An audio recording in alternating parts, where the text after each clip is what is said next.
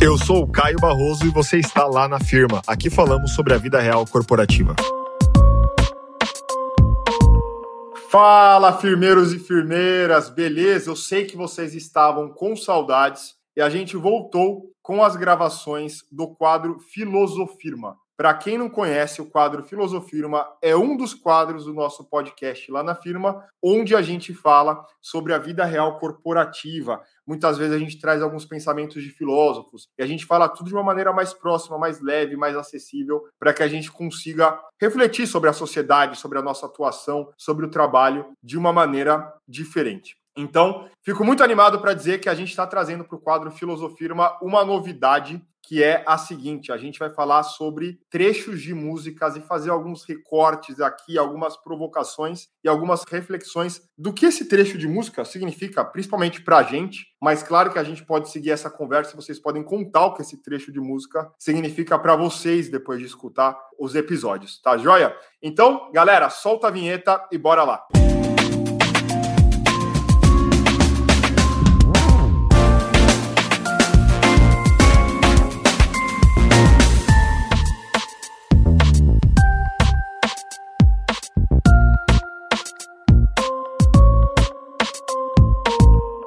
Bem, para quem não sabe, a gente também está ao vivo gravando com o TikTok aberto. Então a galera que está no TikTok do Lá na Firma vai acompanhar essa gravação de podcast ao vivo. É algo diferente e a gente achou que seria bacana. Então a galera que está no podcast quiser, está no TikTok, quiser acompanhar essa gravação do nosso podcast, vocês estão convidados e vocês vão escutar em primeira mão uhum. o que uhum. vai sair no podcast. Beleza? Então bora lá. A gente falou que ia falar sobre alguns temas, fazer algumas reflexões com música e eu tô aqui com a Estela, que eu diria que é a dona do Filosofirma, porque a Estela faz o mestrado de filosofia e ela vai trazer então o primeiro trecho de música. É isso aí. A nossa ideia, então, é, é, aprender a filosofar com a música, né? Existem várias formas de filosofar, não é só estudando filosofia e lendo os textos dos filósofos, né? A gente quer trazer é, essa praticidade da filosofia para nossa comunidade também. Então, a gente está iniciando aí é, essa questão da, da música para que a gente consiga refletir de uma forma mais prática, né, no dia a dia, porque a gente escuta música, muitas das pessoas, né, todos os dias, e de que forma a gente pode filosofar com a música. Então, essa é a nossa ideia do episódio de hoje. E aí eu trouxe aqui, e eu acho que o legal da música é que hum, ela fala muito sobre a gente, né? A filosofia ela traz essa,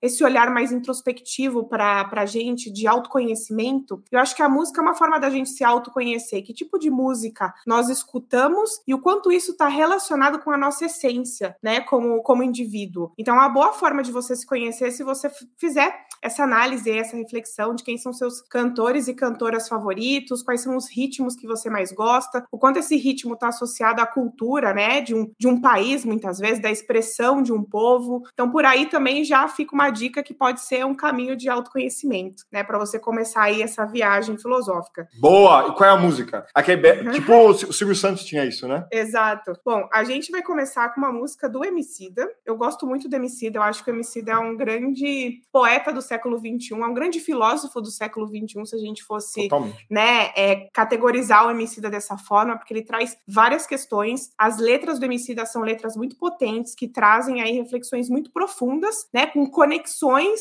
é, muito abrangentes aí sobre vários temas, né? E ele tem uma música que se chama Mantra, né, que ele grava com, com outro cantor aí, mas que basicamente ele, ele pensou nessa música como um mantra de vida, né? E, e a letra é muito legal, eu, eu incentivo vocês que busquem a letra inteira dessa música, porque eu acho que a letra inteira é uma reflexão é, filosófica super legal. E a frase que eu mais gosto dessa música é que ele chega e pergunta, é, tem um trecho que é assim, pergunte a um gorila, em que ano nós estamos? E é como se o gorila respondesse, nós estamos aí, cara. O que isso quer dizer, né? Quando eu escutei essa frase, eu fiquei horas achando sensacional essa sacada, né, do, do Emicida nessa, nessa parte, nesse trecho da letra, né? Porque realmente o tempo pro gorila em relação a ano sobre passado, presente, o futuro, para os animais, né, não importa. Nós estamos aí, quer dizer, eu estou no tempo presente, eu estou no hoje, né? É, é essa a, a grande questão, do, acho que desse trecho. Que isso é um mantra, né? O que, que é um mantra? Você viver, poder viver o momento presente, você entender que o passado e o futuro eles existem sim, mas o que realmente importa, o que você tem na sua mão, é o momento presente. E a gente fala muito sobre é, mindfulness, né? Toda a questão da meditação, o quanto isso é importante para nossa vida profissional, para que a gente tenha mais concentração, para que a gente seja um, um, profissional melhor, um ser humano mais, mais focado, mais centrado. E a meditação e o mindfulness nada mais é do que ensinar a gente a viver com aquilo que a gente tem, que a única coisa que a gente tem é o tempo presente. Os animais, eles não têm essa noção de calendário, né? O calendário é uma construção humana. O calendário foi introduzido pelos, gre pelos gregos, romanos, pelos maias, que também tinham um calendário próprio, né? Na construção aí da civilização ao longo do tempo, em relação a contar horas ou contabilizar o tempo através de anos. Isso é humano. Só que os animais, na sua essência, até mesmo alguns povos originários, alguns povos indígenas, a forma com que eles con contam o tempo ou vivem o tempo é através dos ciclos e os fenômenos da natureza, né? Do dia e da noite, das estações do ano. E a gente continua vivendo o ciclo da natureza e as estações do ano. Isso a gente não tem como mudar. Só que a gente encaixou tudo em um calendário,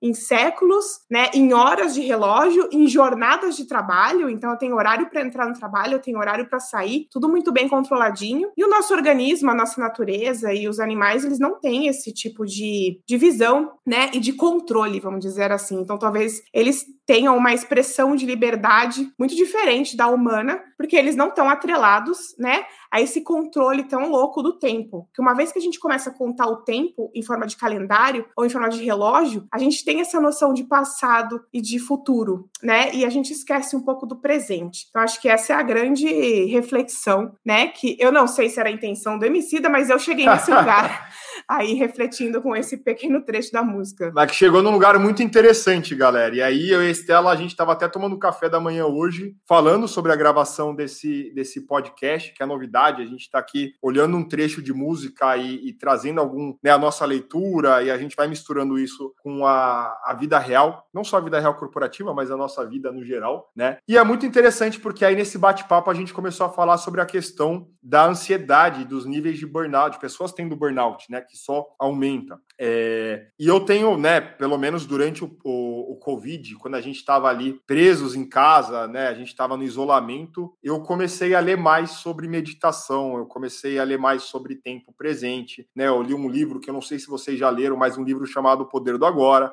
e era, eu confesso para vocês que essa linha mais reflexiva, essa linha mais mental, né, assim, mais de alma, não era algo que eu, eu que eu não, me, eu não me interessava, na verdade, eu não tinha estímulo também para chegar aí. Mas durante o Covid, eu senti a necessidade de cuidar, de cuidar dessa parte, assim, caraca, deu uma parada técnica do mundo, eu tava 300 por hora e agora eu tô aqui na minha sala com essas paredes brancas e eu preciso fazer aqui uma uma leitura de autoconhecimento e tal, e rever a minha relação com o tempo, com o corpo, com a mente, né? Acho que algumas pessoas que usaram o tempo desse isolamento para fazer isso conseguiram descobrir coisas muito interessantes, né? E para mim a meditação, essa noção de, de tempo é algo que eu, eu li mais, aprendi mais. Não vou falar para vocês que eu acho que eu tô 100%, não tô. Eu tô num processo de aprendizagem de como eu me relaciono com o tempo em 2022 e numa era tão digital, numa era que a gente tem tantos estímulos, tem tantas notificações. E o gorila, como diz a, a música do Emicida, ele fala que tá aí, né, cara? Ele não tem. Ele tá é, vivendo. Ele tá vivendo, ele não tem essa pressão do tempo, essa pressão do, do relógio. Então, acho que a primeira reflexão que me veio aqui foi exatamente essa, né? Por que, que a gente tá com níveis e indicadores tão altos de burnout, de ansiedade, de estresse? Qual é a relação da tecnologia, qual é a relação do tempo com isso?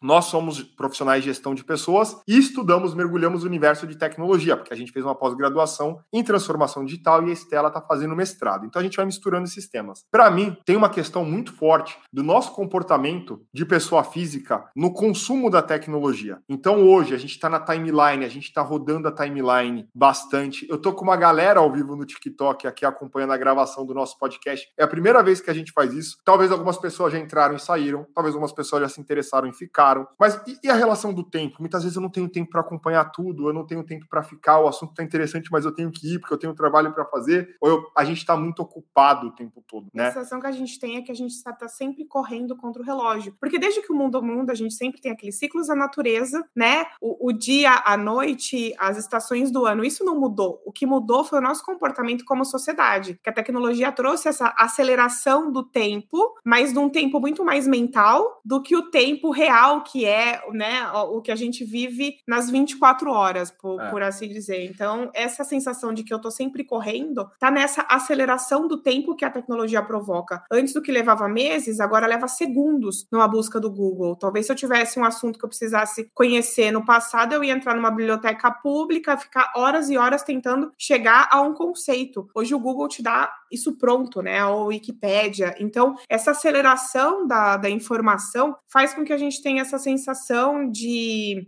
de pressa, né? De que tudo precisa ser muito rápido, e isso se traduz também no nosso comportamento Sim. na rede social e no trabalho. Sim, quantas vezes a gente está fazendo algo com pressa? Eu mesmo, eu pego e paro assim, mas por que eu estou cozinhando com pressa se eu não tenho mais nada para fazer depois? Eu já trabalhei, já respondi meus e-mails. Por que eu estou cozinhando com pressa? Será que eu não posso cozinhar mais na boa, devagar, né? E tal. Então, é, é, é, muito interessante a gente ver qual é o impacto no nosso corpo, no nosso comportamento. Recentemente, eu fiz um tweet que provocava um pouco isso, né? Falava assim, cara, somos uma geração que toma remedinho, aqui eu tô generalizando mesmo, tá, galera? Eu sei que nem todo mundo faz isso. Mas somos uma geração que toma remedinho para dormir e toma café de manhã para acordar e ser mais produtivo. Então, qual é o nosso nível de conexão com o corpo? A gente começa a se perguntar. Qual é a nossa relação com o tempo? Como é que a tecnologia impacta os nossos comportamentos? Agora eu tenho plataformas onde eu posso acelerar o áudio, como é o caso do WhatsApp, eu posso acelerar o vídeo e a voz, como é o caso, né, dos vídeos no, no YouTube e outras plataformas também. No Netflix, no Netflix eu posso posso pular a introdução. Os nossos pais não podiam pular a introdução da novela, eles assistiam sempre a introdução da Nem novela. escolher o horário que eles iam ver, né? Porque é, era um horário determinado pela emissora, não era algo a um clique, né? Do, do controle remoto. Exatamente. Eu tenho o poder da escolha de velocidade da informação e da informação, né? E claro, isso é muito positivo quando a gente olha para a tecnologia e quer fazer uma curadoria de conteúdo e pensa, bom, o que eu quero consumir? Tem que ser bom para mim, então vou fazendo a minha curadoria de conteúdo. Mas tem um lado sombra aí, que é, será que eu não estou acelerando o que não preciso acelerar? E será que isso não está me dando uma sensação de que o tempo é escasso e eu começo a acelerar outras coisas da minha vida que eu não deveria acelerar? E mais importante, será que eu estou vivendo o tempo presente ou eu estou querendo chegar na linha final? Qual é a linha final? Né? Talvez a linha final seja a morte. Então, se eu estou acelerando demais, será que eu estou desejando chegar lá na, na, na, na terceira idade? Né? Na, na... Qual, qual, é a linha final? Por que eu acelero? Exato. É esse esquecimento mesmo do tempo presente, que eu acho que, o, que os animais, eles vivem, eles só têm o presente, eles não têm essa consciência de, de passado e de futuro, e muito menos também de, de, de vida ou de morte, né? Eles simplesmente desfrutam do que eles têm. E eu acho que a gente acaba esquecendo um pouco disso, muito porque é um volume de informação muito grande e é uma pressão muito grande para mais, para mais, para mais, como se o futuro sempre fosse algo melhor, como sempre que o melhor está por, por vir, né? Essa é um pouco a sensação que, que essa aceleração né, tecnológica acaba provocando. Ah, porque a gente vai conseguir, é, como humanidade, a gente já conseguiu chegar na Lua, agora a gente vai conseguir chegar em Marte, a gente vai conseguir descobrir o universo. Então, sempre o, o, o mais importante está por vir, está focado no futuro. Sim. E isso acaba gerando muita ansiedade, né? E, e, somos uma sociedade aí ansiosa, né? Que tem essa dificuldade de estar tá no presente. É por isso que essas esses exercícios né, de meditação e de mindfulness também são temas aí bastante emergentes hoje em dia, porque as pessoas precisam se conectar com o corpo e com a mente nesse estado presente. Uhum. E eu acho que é um pouco isso que, o, que, que a música fala, né? Que o Emicida fala, e ele traz isso como mantra. E, o, e outra frase que tá na, tá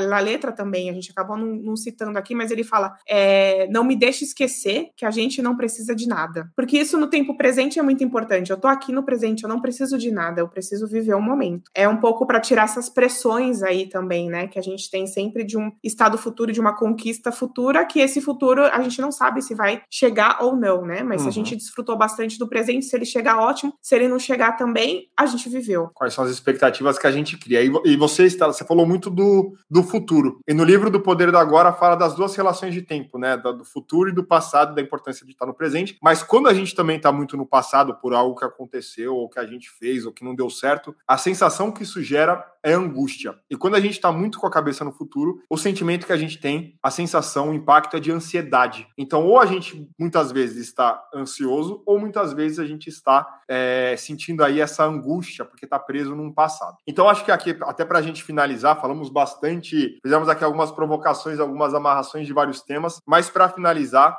eu queria deixar essa pergunta para vocês, que é qual é a sua relação com o tempo hoje? E se você pudesse fazer algo diferente para melhorar, melhorar essa relação com o tempo, o que você faria? É isso aí. Qual que é o tempo que você está mais é, presente, né? É de fato o presente? Você está mais com a sua cabeça no passado ou você está mais nessa expectativa de futuro? Que isso também vai acabar dando uma, alguma dica aí se essa angústia vem de algo que está muito preso ao passado, se essa ansiedade está porque a sua cabeça está com essa expectativa no futuro, ou se de fato você está tranquilo aí vivendo o seu mantra, né? Como diz o é no tempo presente. Você tá por aí, como um gorila. Exato. Então é isso, galera. Contem pra gente quem escutou esse episódio. Depois conta pra gente, manda no Instagram, manda direct, manda no LinkedIn. Enfim, fala pra gente qual foi a reflexão que vocês tiveram que a gente gosta de, de ler aqui. E não deixem de avaliar o nosso podcast na plataforma que você escutou também. Tá joia? Em breve a gente vem com mais novidades. Best regards. Se você ouviu até aqui, tira um print, marca a gente, apareça nas nossas redes sociais. Estamos no Instagram com arroba lá underline na firma e no LinkedIn com lá na firma. Além disso, siga o nosso podcast e avalie na plataforma de preferência, beleza? Na certeza da vossa compreensão, best regards. Uma produção, voz e conteúdo.